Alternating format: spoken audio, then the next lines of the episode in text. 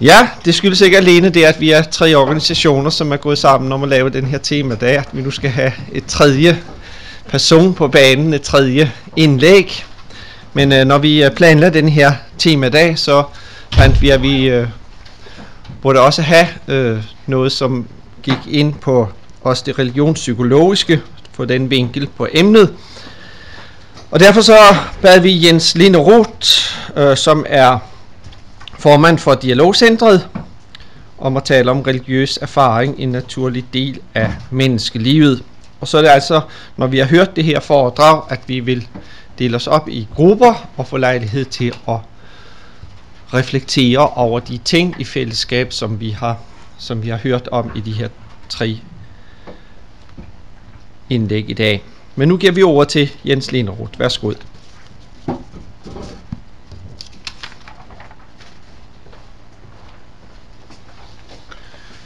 Jo, tak. Øh, ja, religionspsykologisk vinkel, det ved jeg ikke, om jeg kan leve op til, men det må jeg jo prøve på. Øh, ja, hvis vi først har en idé om, hvad øh, religiøse erfaringer er for noget, sådan både ud fra en menneskelig eller humanvidenskabelig øh, vinkel og en øh, teologisk kristelig vinkel, øh, så tror jeg, at vi bliver bedre i stand til at tage imod bedømmelsens nådegave, sådan så vi bliver i stand til at prøve ånderne, øh, sådan som vi har fået besked på, og holde fast ved det gode, i stedet for at smide alt ud af vinduet, fordi vi ikke kan skille skidt fra kanel. Så hvad er religiøs erfaring? Øh, som kan jeg få en overhead egentlig?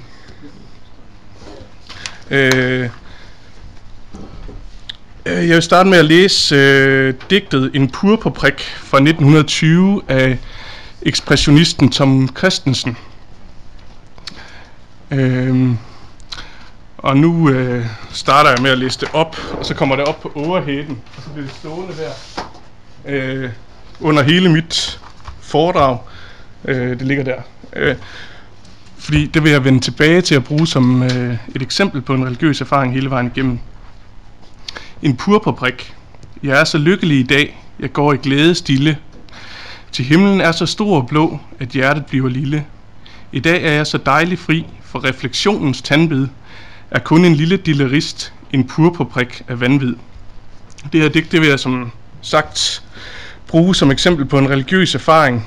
Øh, og det kan godt være, at der er nogen, der synes, at det er misbrug af poesien, og det kan også godt være, at der er nogen, der sidder og tænker, at øh, Tom Christensen, han var jo en øh, ateist, eller det der måske endda var værre, øh, så han har nok ikke rigtig gjort til nogen religiøse erfaringer.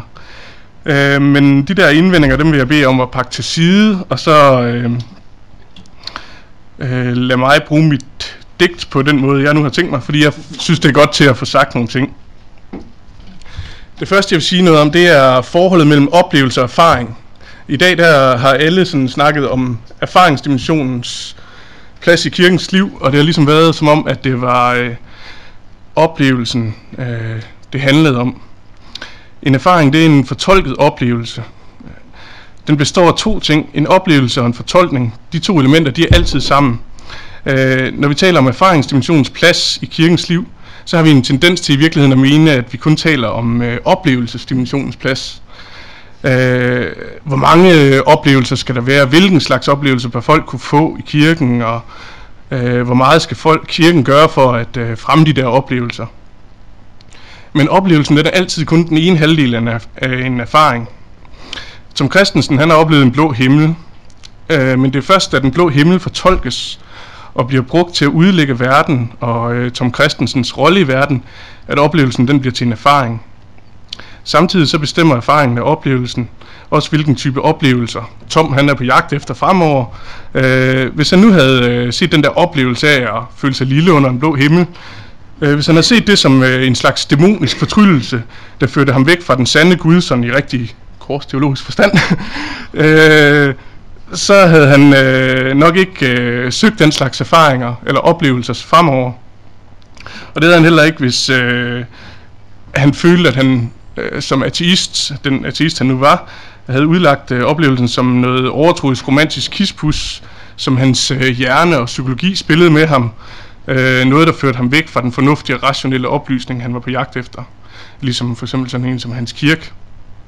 ja, så ville han jo nok ikke have søgt den slags ekspressionistiske oplevelser fremover, og så ville hans måde at forstå tilværelsen på, og bygge sit liv op på, og så videre. Alting havde taget en anden kurs, hvis han havde fået en anden erfaring ud af den oplevelse, han havde øh, med den blå himmel. Og på samme måde ville han nok slet ikke i første omgang have oplevet en blå himmel på den her måde, hvis han ikke på forhånd var ekspressionist. Øh, en erfaring er altså en enhed af oplevelse og fortolkning, hvor oplevelsen altid føder en fortolkning, og fortolkningen både virker tilbage på oplevelsen, og er med til at bestemme, hvilke oplevelser man er åben over for fremover. Sådan er det også i kirken. Hvis øh, man har en teologi, som gør, at man er lukket over for at opleve nogle bestemte ting, jamen, øh, så søger man ikke den slags oplevelser fremover. Hvis man har en teologi, der er åben over for den slags ting, så søger man også den slags fænomener. Og, og det forhold gør sig altså også gældende der. Så hvis vi ser på forholdet mellem det, jeg vil kalde fornuft og, og oplevelse i selve erfaringen, som så er den der enhed, øh, så vil jeg slå ned på den linje, der hedder, i dag er jeg så dejlig fri for refleksionens tandbid. Øhm, Toms erfaring, den er jo ekspressionistisk, øh, og derfor er digtet i sagens natur et, et opgør med fornuften, rationaliteten eller logocentrismen, eller hvad man nu vil kalde det, som det fundamentale i tilværelsen. En hyldest til det umiddelbare, vitaliteten, den ufortolkede oplevelse. Der har altid været sådan en slags kamp mellem fornuft og oplevelse. Logos og mytos, ekspressionisme, naturalisme, postmodernisme og logocentrisme, karismatikere og dogmatikere inden for kirken, eller hvad nu vi kalde det. Og det finder vi både i den enkelte, i det enkelte menneske, også i kulturen og også i kirken. Men den kamp, den er ligesom en øh, kamp mellem to ægtefæller, øh, der indimellem godt kan leve lidt ligesom hund og kat, men alligevel er så dybt forbundne, at de slet ikke kan undvære hinanden. Ja, de er så forbundne, at de i virkeligheden er ét. Det er en del af, det, den samme, en hvilken som helst erfaring, han har begge sider. Som K, han er, som Christensen der, han er i det der digt der i det hele taget, så er han helt klar på oplevelsens hold. Men oplevelsen, den spiller ham et pus. For samtidig med, at han hylder oplevelsen, så afslører han, hvordan oplevelsen og erfaringen af den er bestemt af Toms fornuft. Præmissen for oplevelsen er, at refleksion og fornuft automatisk vil føre til den øh, tvingende slutning, at der ikke findes nogen Gud, og at den skabthedsfornemmelse, det der hjerte, der bliver lille og oplever det store blå, det er en illusion, der er i strid med den virkelighed, som er det faktiske, det nødvendige udenfor. Derfor kalder han erfaringen for vanvid, og det er også derfor, han er ekspressionist, der bilder sig ind, at han påtvinger verden en meningsfuldhed, der er fiktiv, der ikke findes. Øh, som modsætning til øh, Tom Christensens ekspressionisme, havde man dengang der i 20'erne og 30'erne en kunstretning, der var på fornuftens hold. Det var naturalismen og socialrealismen. Vi har alle sammen hørt om Hans Kirks Fiskerne. Øh, den bog den er socialrealistisk på fornuftens hold, og vendt mod religionens og overtroens uoplyste mørkefølgeri. Men fiskerne, den kan ikke komme udenom, at den øh, betjener sig af oplevelser, følelser, malende skildringer af folk, der bliver ført vild af deres øh, formørkede religiøsitet, øh, og, øh, og bruger det til at fremme sin fornuftige agenda.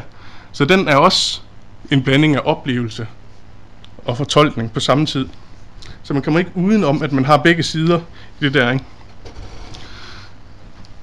Uanset om der er noget øh, sandt i den der bogs skildring af, øh, et indre mission, der var engang, så øh, har den bog der en, en dagsorden, der er meget større end den blotte skildring af nogle fiskere med en forkrampet kristendom. Øh, og den benytter sig så af alle de der mærkelige, følelsesfulde, øh, malende skildringer for at få øh, sit øh, forarvede budskab igennem. Den øh, ufornuftige Tom Christensen og den fornuftige Hans Kirk, de er kristligt set begge to vantro. Det tror jeg ikke engang, de vil blive sure over, man sagde. øh, og de er meget forarvet vantro. Og selvom de hver især ikke vil indrømme det, så erfarer de begge to, har jeg lige prøvet at vise, øh, deres vantro, både med, med hjælp af, af fornuften og oplevelsen. De to sider er altid sammen. På den anden side af, af farvelsen og vantroens erfaringer, så prøver vi jo i kirken på at skabe rum for kristne erfaringer. Og også i kirken, der har vi den der splittelse mellem dem, der ligger vægt på oplevelser, og dem, der dyrker fornuften. Også her kommer der nogle gange til at se ud som om, at striden om den sande kristendom, det er en strid øh, mellem oplevelse og fornuft. Men også herinde i kirken, øh, der er det en strid inden for et uopløseligt ægteskab. Nogle gange så bliver striden bare så hård, at øh, det kan være decideret skadeligt, både øh, kristeligt og almindeligt menneskeligt set. Men hvis man nu tager sådan et øh, idehistorisk view, øh, helt meget, meget kort, så, øh, så kan man så sige, at den forklaring på den nutid, vi lever i, som er mest gængs i, i dem inden for kirken, der hælder til, til oplevelsessiden, det er sådan noget som, at øh, oplysningstiden, den er... Øh, øh, oplysningstidens fornuftdyrkelse er noget djævelskab, som opstod, da kulturen begyndte at glide væk fra kristendommen. Det er her, det store syndefald sker, og så begyndte man at dyrke mennesket og dets fornuft i stedet for. Og derfor så skal vi som kirke i dag satse på at, øh, at opleve meget og på øh, at have den umiddelbare tilgang til Gud og ikke øh, stille alle de der rationelle spørgsmål, fordi det er i virkeligheden mennesket, der kommer imellem øh, os og Gud. Eller mellem, mellem os og Gud, ja. Øh, andre hælder øh, så mere til, at øh, relativismen og den meget tale om værdier i stedet for sandhed, øh, og den meget øh, søgen af feel-good åndelige oplevelser, øh, det, øh, det er der, hvor øh, krist, afkristningen den virkelig er sat ind, øh, og øh, det er der, hvor vi virkelig be, bliver nødt til at kæmpe den gode strid i dag. Øh, vi, vi skal virkelig sige, at der findes noget, der er sandt, og det er virkelig det, der er afgørende, og det, øh, det er der, at, at, øh, at det sneer, hvis vi virkelig vil have en fremtid for evangeliet. Øh, og øh, begge parter, de kan selvfølgelig godt have lidt ret, og det, det er jeg ret sikker på, at begge parter har faktisk. Øh, men begge sider, de erfarer også verden og øh, den kirkelige situation, vi står i i Danmark i dag, øh, ud fra hvad deres, øh, hvilken, hvad deres forudstilling øh, er, og øh, ud fra øh, hvad de er mest åbne overfor. Men begge siders erfaringer er i virkeligheden igen den der enhed. Begge erfarer følelsesmæssigt. Altså man kan tage Leif Andersens artistiske andagsbog. Øh, den betjener sig utroligt tit af, øh, af argumenter, som, som, øh, som indeholder en, en øh, ladethed, en, øh, en oplevelsesdimension, kan man sige. Øh, samtidig med, at den siger, at han er det rationelle menneske, som står to skridt tilbage fra, fra erfaringen. Så, så afslører han i virkeligheden, at han er et meget erfarne menneske, som virkelig oplever noget med, med Gud i læsningen af tekster og i læsningen af, af tilgang til ting. Øh, og lige sådan den anden side, øh, som oplever store ting med Gud, så vil de også sætte ind i en eller anden erfaringsrække, som de øh, som, som, øh, som gør, at det er de rigtige, de oplever, og de vil sørge for, at de prøver det på skriften, og de vil, de vil have en eller anden argumentation der. Øh, så uanset om øh, man hælder mest til den ene eller den anden side, om man er en, er en lutheraner, som ikke øh, kan have med erfaringer af Gud at gøre, eller oplevelser med Gud at gøre, eller om man er en, som er, øh, er meget karismatisk anlagt og synes, at rationelle forklaringer er, er noget, som, som ja, jeg havde nær sagt, fanden har skabt, det, så, så, så befinder man sig inde i den der enhed hele tiden, og det skal vi huske på. Og det er også fint, at der i kirken er folk, øh, både med, med Tom Christensens og øh, hans kirks tilbøjeligheder. Øh, det er ikke meningen, vi skal være enige, og det er heller ikke meningen, vi skal være ens. Øh, det er meningen, at øh, vi skal være lemmer på Kristi leme og, øh, og forskellige Øh, og også dermed også af forskellige fortolkninger og forskellige ting. Men nogle gange så bliver striden mellem, øh, mellem oplevelse og fornuft øh, bare så indet, at den øh, skygger for evangeliet og får nogle konsekvenser, der er skadelige for, for mennesker og for deres tro. Øh, og her vil jeg prøve at nævne to cases, som jeg har øh, sådan stykket lidt sammen med nogle forskellige cases, eller henvendelser, jeg har fået over på Dialogcenteret. Øh, og det er sådan nogle opdigtede cases, men de sådan rimelig, tager rimelig meget øh, rod i adskillige henvendelser. Øh, den ene, det er en ældre mand, øh, der har hjemsted i øh, en af missionsbevægelserne. Han har fået kraft, og han ringer øh, rigtig, virkelig dybt fortvivlet til, ind til, til os på dialogcenteret. Øh, fordi godt nok så er der nogen i hans sammenhæng, der vil bede for ham. Men man vil stort set kun bede om, at han må bevares i troen i den svære sidste tid. Øh, det er, øh, det, vi har fået flere af dem.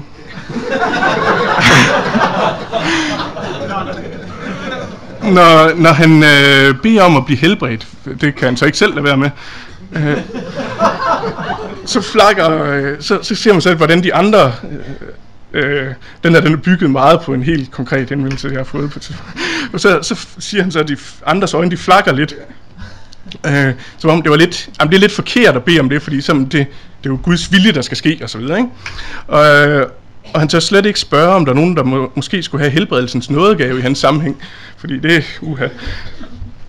Og det er ikke, altså han var meget afklaret, den person der. Det er ikke, fordi han forlanger at blive helbredt. Det kan godt være, at han er på vej herfra nu.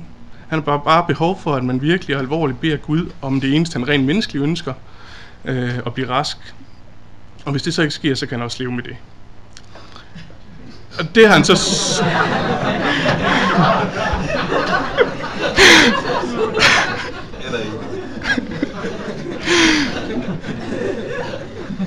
ja. Øhm. Ja. øh, han har selvfølgelig fået en, øh, ikke bare øh, en, en personlig krise, men også en troskrise ud af det her. Øh, jeg tror man virkelig på, at alt er muligt for Gud i hans sammenhæng. Øh, han kender ikke rigtig til andre sammenhænge, så han ved ikke, hvor han skal gå hen. Øh, han er, derfor har han også været hen ved en healer, som øh, faktisk synes, han hjalp lidt. Øh, men ud fra hvad han fortalte om den hele, så tror jeg altså ikke, det var kristen healing, han var udsat for. Øh, og det, den der erfaring af, at det faktisk hjalp, men hans menighed ikke ville hjælpe ham, det havde så ført ham ud i, at han havde det virkelig skidt. Øh, den mand indså, altså det var ikke, det var ikke særlig svært i missionssammenhæng og så videre i dag at finde steder, hvor den mand selvfølgelig kunne opleve noget andet. Og, altså det, det er jo, det er jo øh, det var meget nemt at hjælpe ham, og øh, han endte faktisk, øh, han, øh, han endte med at dø, men øh, altså ved at blive bedt for på en måde, så han virkelig følte, at man havde holdt frem for Gud, hvad han, der lå ham på sinde, og, og det endte godt. Men ja, jeg vil bare øh, sige, at i vores stigen på en korsteologisk dimension eller på fornuftsdimensionen i kristendommen, så er det meget vigtigt, synes jeg, at, at man prøver på at undgå, at, øh, at der kommer flere af den slags sager. Øhm, så den anden, øh, så kan man jo næsten regne ud, hvad det næste det går ud på, det er så at hænge den karismatiske side ud. hvad var det? Øh, en, øh, vi havde en sag, eller jeg havde en sag, hvor en, øh, en fortvivlet mor, hun øh, ringer ind, og hendes datter har... Øh, for et års tid siden leget med ånden i glasset. Øh, og det følte øh, datteren sig så meget plaget af. Øh, noget, noget dæmonisk eller et eller andet, der forfulgte hende efter det. Så gik de til en øh, karismatisk præst, faktisk en folkekirkepræst, øh, der bad med dem og befalede det under forsvinden og så videre. Gode ting, synes jeg. Altså det umiddelbart lyder som om, at han taklede det godt i starten. Men, øh, men det hjalp kun lidt i starten. Det hjalp faktisk, men ikke, ikke sådan datteren blev ved med at føle sig plaget. Så efter et stykke tid, så henviste den her person hende så til en, øh, til en, øh, til en meget rabiat fremgangsteologisk menighed, efter min mening i hvert fald. Øh, og så det, det han så havde sagt til dem der, det var, de har nogle, godt nok nogle lidt mærkelige meninger, men de er rigtig meget kristne. og øh, den her menighed havde så fået datteren til at smide utrolig mange ting ud. Øh, hun tog ikke til fjernsyn mere, og i det hele taget så var hun blevet øh, utrolig angstpræget, og hun havde faktisk også fået spiseforstyrrelser. Øh, og datteren, hun var meget i tvivl om, øh, om den her menighed var god for hende. Altså, det sagde hun selv indimellem. Men hver gang hun havde den der tvivl, så blev hun fuldstændig øh, ude af flippen. Øh, fordi de siger jo til mig, at hvis jeg tvivler, så har jeg ikke tro nok, og så kan Gud ikke komme til at helbrede mig og drive det onde ud. Og forældrene, de øh, var med at miste deres tro på det der. Øh, jeg er ikke, altså det er ikke, øh, altså det er et stykke tid siden, jeg snakkede med dem, men så vidt jeg er orienteret, så kom de ind i et samtaleforløb, og hvor der blev taget hånd om dem på en rigtig god måde, og de blev hjulpet.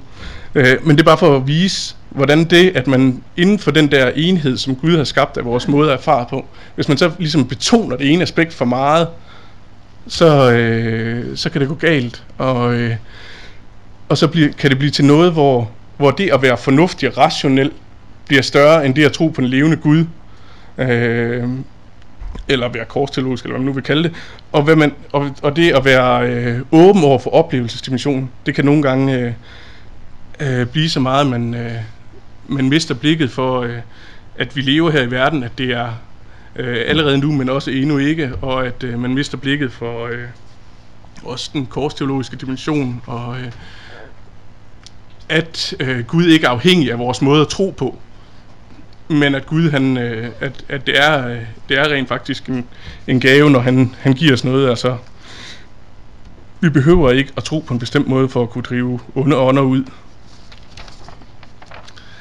Øhm, men hvad er religiøse erfaringer kristligt set så? Altså jeg vil jo så starte med at sige, at jeg mener jo, at religiøse erfaringer er noget, alle mennesker har. Det kan man jo sådan sige sig selv, at jeg mener det i og med, at jeg har valgt et digt af en øh, ateist som et eksempel på en religiøs erfaring. Øh, og dermed så vil jeg jo så også sige, det er det, der har givet overskriften til min, mit foredrag, det er en naturlig del af menneskelivet. Uanset om man har en øh, ateistisk eller en religiøs natur, så er der tidspunkter, hvor, hvor det dybeste øh, i tilværelsen, det melder sig for en, og at øh, Gud på en eller anden måde trænger sig på. Både Hans Kirks, Fiskerne og Tom K's purpurprik vil jeg jo så kalde religiøse erfaringer. Den ene erfarer ekspressionistisk, at Gud ikke er der. Den anden erfarer naturalistisk, at Gud ikke er der. De erfarer begge to det religiøse, den religiøse vantro, øh, når de skal prøve at se, hvad det eneste i tilværelsen er. Øh, jeg vil også påstå, at alle religiøse erfaringer øh, som mennesker gør her i verden, både kristne og ikke-kristne, de indeholder de samme tre elementer. Og det er, øh, de indeholder sandhed, og de indeholder søgen, og de indeholder synd. Øh, og det har jeg fra Eobagos talen. Og det anerkendes, at atenienserne, de ærligt søger efter Gud. Og derfor har de fundet noget sandhed. Den, de har fundet den ukendte Gud. De har fundet ud af, at de er Guds slægt. Øh, men deres søgen, den er ligesom stivnet. Øh, i nogle falske menneskeskabte billeder af sten. Og sådan går det jo altid, når vi ikke kender Kristus. Øh, og derfor har de behov for omvendelse. Men de har faktisk erfaret noget om Gud. De har øh, et element af sandhed, et element af søgen, og så et stort element af stivnethed i, i noget andet end sandheden, som de har behov for omvendelse fra. Øh,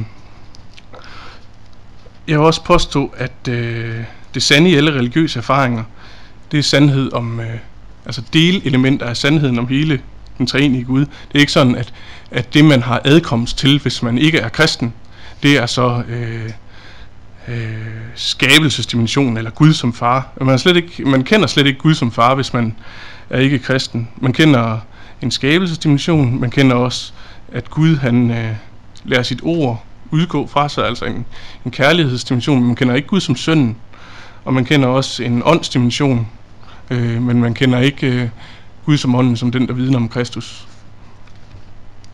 Øh, det kan jo så godt være, at der er nogen, der opfatter det lidt som nogle provokerende påstande, at jeg øh, siger, at der er de samme elementer i øh, Tom Christensens erfaring i purpurprikken, øh, som i den, øh, altså der er de samme elementer i den erfaring, som der er i den erfaring, en kristen gør sig, øh, der måske bliver mirakuløst helbredt, eller underfuldt helbredt ved forbøn. Og at det sande i begge erfaringer i sidste instant er virket af Helligånden, er jo også det, jeg siger faktisk.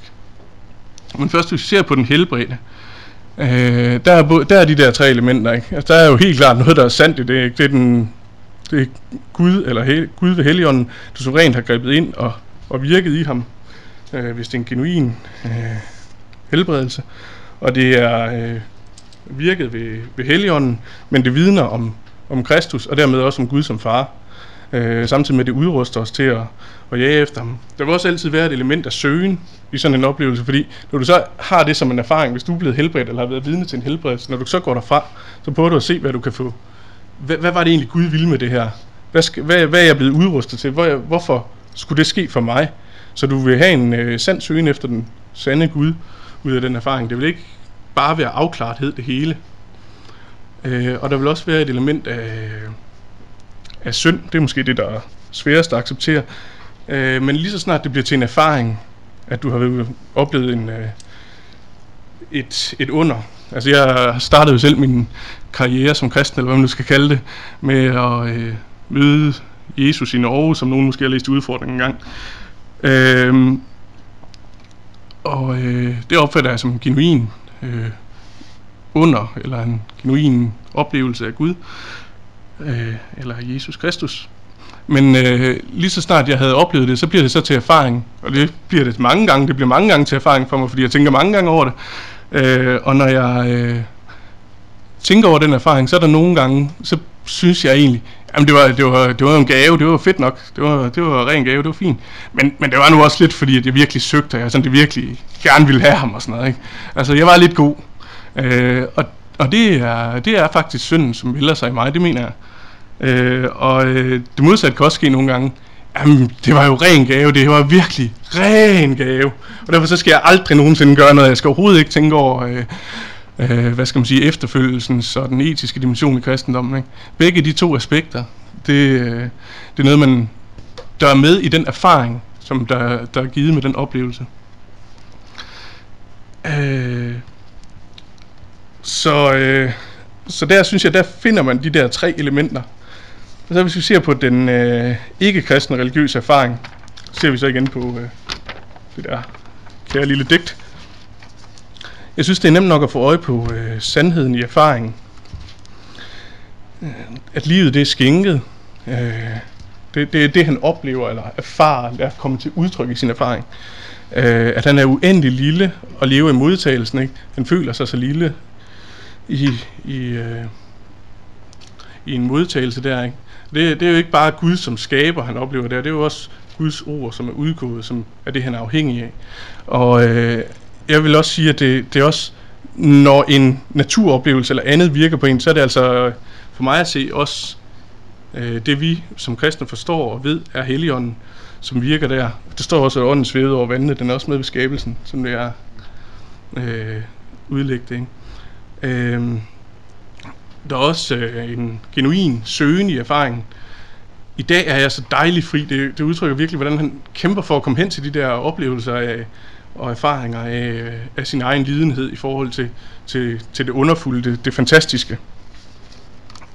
Øh, og så er det jo rigtig nemt at få øje på, øh, på synden i erfaringen. Det er jo næsten fornemt. Øh, det hele det opfattes som øh, vanvid, siger han til sidst det hele er øh, en drøm, som han bare vil have frem. Han vil tvinge verden til at være meningsfuld, fordi i virkeligheden er der jo ikke nogen Gud. Øh, og endnu værre end det, øh, Tom han opfatter sig som en purpurbrik, og purpur er den kongelige farve. Øh, Tom han bilder sig ind, øh, og hvilket man kristeligt set må opfatte som hovmod, øh, at det er fra Tom selv, fra ham selv, fra hans eget ego, erfaringen, at øh, erfaringen af sandhed udgår. Han bilder sig ind at være Gud og konge i sit eget univers. Øh, altså det er selvguddommeliggørelse, kan man sige. Øh, så, så de der tre elementer, de indgår i øh, en hvilken som helst øh, religiøs erfaring, uanset om den er kristen eller ikke kristen. Så kan det jo godt blive lidt svært at skelne, hvis det er det samme det hele. Øh, så nu vil jeg snakke lidt om at skelne. Selvom alle religiøse erfaringer indeholder de samme elementer, så er der en, øh, må vi tro på, afgrundstyp forskel på kristne, gudsgivende erfaringer og ikke kristne, menneskeskabte eller dæmoniske erfaringer. En kristen erfaring er måske nok stykkevis delt, men den har sit udgangspunkt i Gud, peger hen på ham og udruster til at tjene ham. Man kan sige, at der er en kvalitativ forskel. Den ikke-kristne erfaring har nok sandhed i sig, ting, som evangeliet kan knytte til ved, men dens udgangspunkt er i mennesket, eller det der er værre. Den peger hen på mennesket som guddommeligt, og den udruster til at tjene og dyrke det guddommelige menneske. Som kigger på Tom K's erfaring, den har udgangspunkt i Tom, den peger hen på ham som Gud i hans eget univers, og den udruster ham til at fare frem af den der selvguddommeliggørelsesvej. Det, der bliver hele resultatet ud af, at han faktisk havde faret sin egen lidenhed, er, at han vil i endnu højere grad ud af erfare sig selv som lille, men tilskrive sig selv det hele. Men hvordan skældner vi? Hvordan tager vi imod øh, bedømmelsen og kritikkens nådegave og døber vores fornuft, så vi ikke lukker ukristelige erfaringer, der føres væk fra, kir- fra Gud ind i kirken? Det er jo ikke spor nemt, ser det jo ikke ud til. Og øh, jeg vil godt gøre det næsten endnu sværere, fordi jeg vil sige, hvis man nu tog det der digt der, og lavet en anden fortolkning af det, end den jeg lige har havde stået her og, og kørt igennem, så kunne man godt få det til at være en, øh, et kristendigt. Det kunne godt lade sig gøre at lave en tolkning, hvor, hvor øh, han ser sig som, altså det at han opfatter sig som en gud, det er jo sådan bare hans, øh, at han er skabt og så videre og så videre, ikke? Så det kunne godt være skrevet af en kristen, hvis man lavede den lavede lidt om på tolkningen af, der ikke kendte noget til som kristen i forvejen. Øh, og vi kan ikke vurdere ud fra, hvor vores øh, erfaringer er primært fornuftsorienterede, eller om de er primært oplevelsesorienterede. Det er de samme elementer. Sandhed, søgen og synd i både kristne og ikke-kristne erfaringer. vi kan heller ikke sige, at bare fordi man er kristen, så gør man kun kristne erfaringer. Der kan sagtens erfares ting i kristen sammenhæng, der trækker væk fra Kristus. Øh, I det hele taget er det tingene meget grumsede i den tid, vi lever i, i det globaliserede 21. århundrede, hvor mange forskellige erfaringsformer de støder sammen, og hvor vi bliver nødt til også at lære, at anderledes erfaringer end dem, vi er vant til, de kan være udtryk for gyldig og inspirerende kristendom, samtidig med, at utrolig mange fænomener, man kan bare tage sådan noget som Da Vinci-mysteriet, der har været så meget omtalt, udgiver sig for at være kristligt eller have rodet i kristendommen, og som vidderlig ikke er det. Det er sådan blevet meget, meget rodet ting, som ikke umiddelbart ser ud som noget, som vi kender som den form for kristendom, vi er vant til. Det kan sagtens være kristen, samtidig kan ting forklæde sig som kristendom, uden at være det.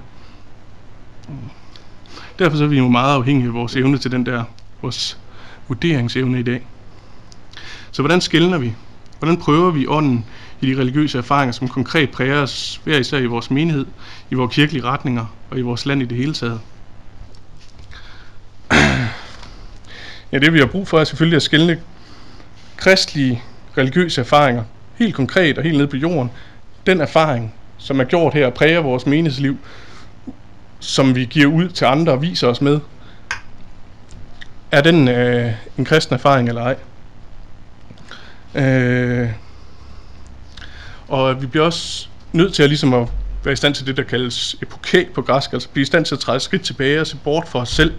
Her er en erfaring, som er gjort på en måde, som ikke ligner min måde at erfare på. Vi bliver alligevel nødt til at kunne sige, men det kan jo godt være en kristen erfaring alligevel, og det kan også godt være en ikke-kristen erfaring, selvom den måske ligner noget, jeg godt kan lide. Så vi er alle sammen, uanset om vi er fornuftige, gode lutheraner, som har en tung, solid teologi, nødt til at stille de spørgsmål til os selv. Vi er nødt til at spørge til vores erfaringsdimensions plads i vores liv, uanset om vi er det ene hold, det andet hold, for begge dele kan, kan køre galt i byen. Og så mener jeg så, hvad, hvad skal nøglen så være til, at vi øh, bliver i stand til at skælne? Øh, det mener jeg, det må være det, der adskiller kristendommen fra alle andre religioner og spirituelle retninger, nemlig Jesus Kristus selv. Øh, for nok er der sandhed om Gud i ikke-kristne religiøse erfaringer, men de er ukvalificerede og peger i sidste instans væk fra Gud. Derfor har Gud åbenbaret hele sig selv, hele sin vilje med os i ham, Jesus Kristus, og i det han gjorde. Det er den Gud, som har åbenbaret sig i Kristus, som vi som kristne tror på og har omvendt os til. Det, der adskiller os fra alle andre religiøse sammenhænge i verden. Nu mener jeg så med, at Kristus konkret bør være nøglen til at prøve vores religiøse erfaringer, uden at vi af den grund skal holde op med at være forskellige og også have forskellige teologi. Jeg mener, at vi alle sådan helt konkret skal stoppe op i vores kristenliv indimellem og spørge meget banalt til de erfaringer, vi ser præge os i vores enkelte menighedssammenhæng, i vores kirke, både øh, lokalt og i større sammenhæng, og i vores samfund og land i det hele taget.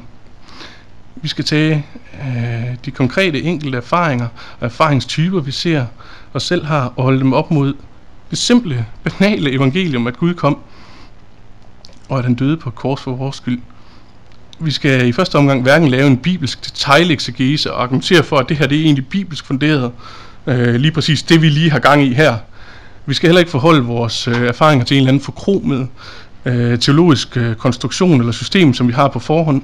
Og vi skal heller ikke lave en karismatisk prøvning af en eller anden slags. Det er ikke det første, vi skal gøre. Indimellem så skal vi øh, lave det, man kan kalde et kerygmatisk eftersyn på Kristus. I stedet skal vi Vi skal besinde os på det basale i og ved Gud, som han har åbenbaret sig i Kristus. Vi skal lære at finde og stille sådan nogle helt grundlæggende spørgsmål til de erfaringer, der præger vores sammenhæng. Spørgsmål, som fører vores erfaringer os tættere på eller længere fra at leve af nåden i Kristus. Fører vores erfaringer os længere fra eller tættere på at have det sind, som var i Kristus styrker eller svækker vores erfaringer os i et levende forhold til de basale dogmatiske sandheder, som er åbenbaret i og med Kristus. Og hvordan virker vores erfaringer? Giver vi et billede af Kristus over for de mennesker, som er øh, uden for vores sammenhæng med den erfaringsmangfoldighed, vi har i vores menighed? Kan folk se Jesus simpelthen ved at se på vores menighed?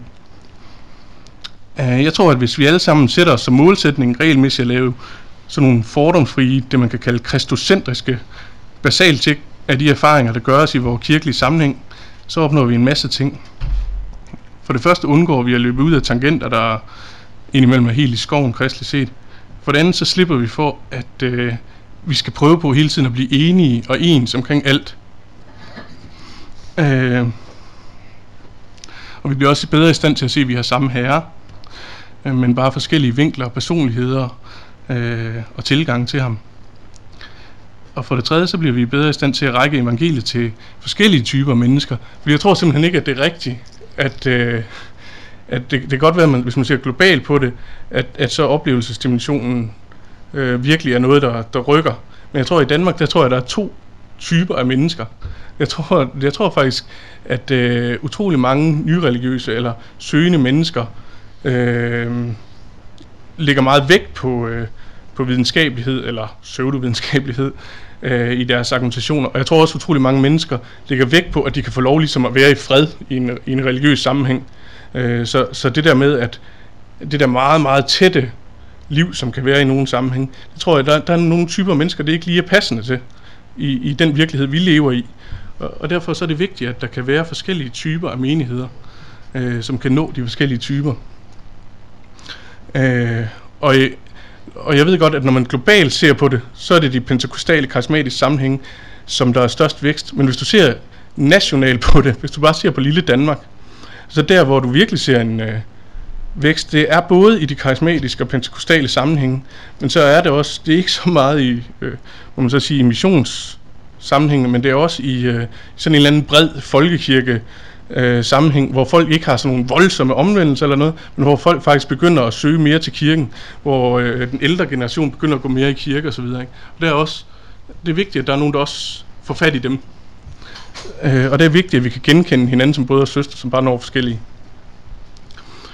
Øh, og så for det fjerde, øh, så giver det også kristendom markant større troværdighed, hvis vi er ens på noget, der er basalt, som vi alle sammen kan finde ud af at vise hen til. Øh, og vi også er i stand til at tage afstand fra nogle måder at gebære sig på, sådan kurisme, sekterisme, manipulation. Hvis vi ved at vise hen til Kristus, vender os til at kigge på ham, sådan gjorde han ikke, sådan skal vi heller ikke gøre. Så giver det altså kristendommen ufattelig meget større troværdighed ude omkring. Øh, så det opnår vi også. Og så tror jeg, at det vigtigste vi opnår, det er, at vi gør tingene på en i sidste ende bibelsk måde. Fordi Bibelen den viser hele tiden hen til, at Paulus for eksempel vikler sig ind i, eller kommer med nogle lange argumentationer for forskellige ting, og hvordan de forholder sig til konkrete problemstillinger i menigheden, og så ender det med, at han samler sig i nogle, hvad skal man sige, men nu fortæller jeg, hvad jeg har fået overlevet, og fortæller om nadverens indstiftelse. Fortæller om nogle sådan kirigmatiske sandheder, som er meget centrale. Og det samme ikke med øh, således elskede Gud i verden, den gav sin enborn søn. Der er sådan nogle, kristendommen den har sådan en tendens til ligesom, okay, men vi skal ud af nogle tangenter for at få styr på, hvordan man kan gøre tingene i forskellige sammenhænge, og så samler vi os, men det det hele handler om er her, og det er altid Jesus Kristus, som det handler om. Og derfor så tror jeg, det er faktisk en, øh, en bibelsk måde at gøre tingene på, og en kirke, oldkirkelig måde at gøre tingene på, at man samler sig om, om bekendelser, og så accepterer, at vi er uenige om en masse ting osv., men samler sig i de der nøglesteder. Og det, det tror jeg, det er, det er vejen frem øh, i den tid, vi lever i i dag. Øh, og derfor vil jeg så gerne øh, slutte af med at slå et slag for det gamle missionhus spørgsmål. Hvordan har du det med Jesus?